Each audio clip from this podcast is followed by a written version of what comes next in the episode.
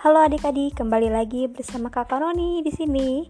Nah, kali ini kita akan belajar mengenai ekosistem. Nah, semua makhluk hidup memerlukan lingkungan tertentu untuk memenuhi kebutuhannya.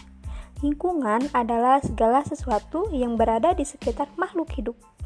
Sebuah lingkungan terdiri atas bagian yang hidup atau biotik dan bagian tak hidup atau abiotik.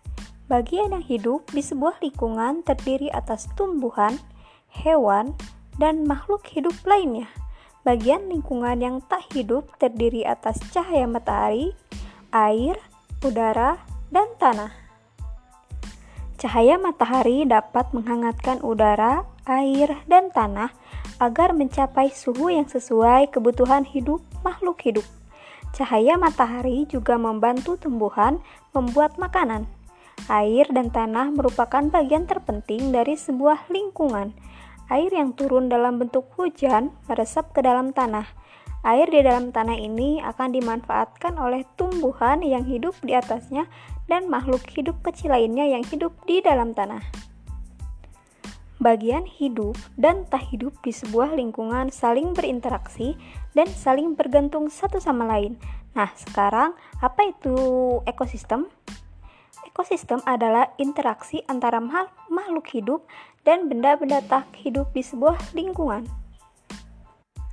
Ekosistem tersusun atas individu, populasi, dan komunitas. Individu adalah makhluk hidup tunggal, misalnya seekor kambing, seekor burung, dan sebuah pohon cemara. Tempat individu tinggal disebut habitat. Populasi adalah kumpulan individu sejenis yang menempati suatu daerah tertentu.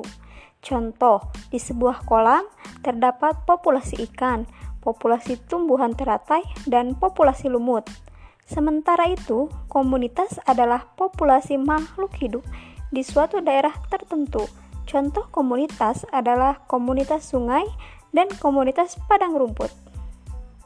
Itulah penjelasan singkat mengenai materi ekosistem. Terima kasih sudah mendengarkan.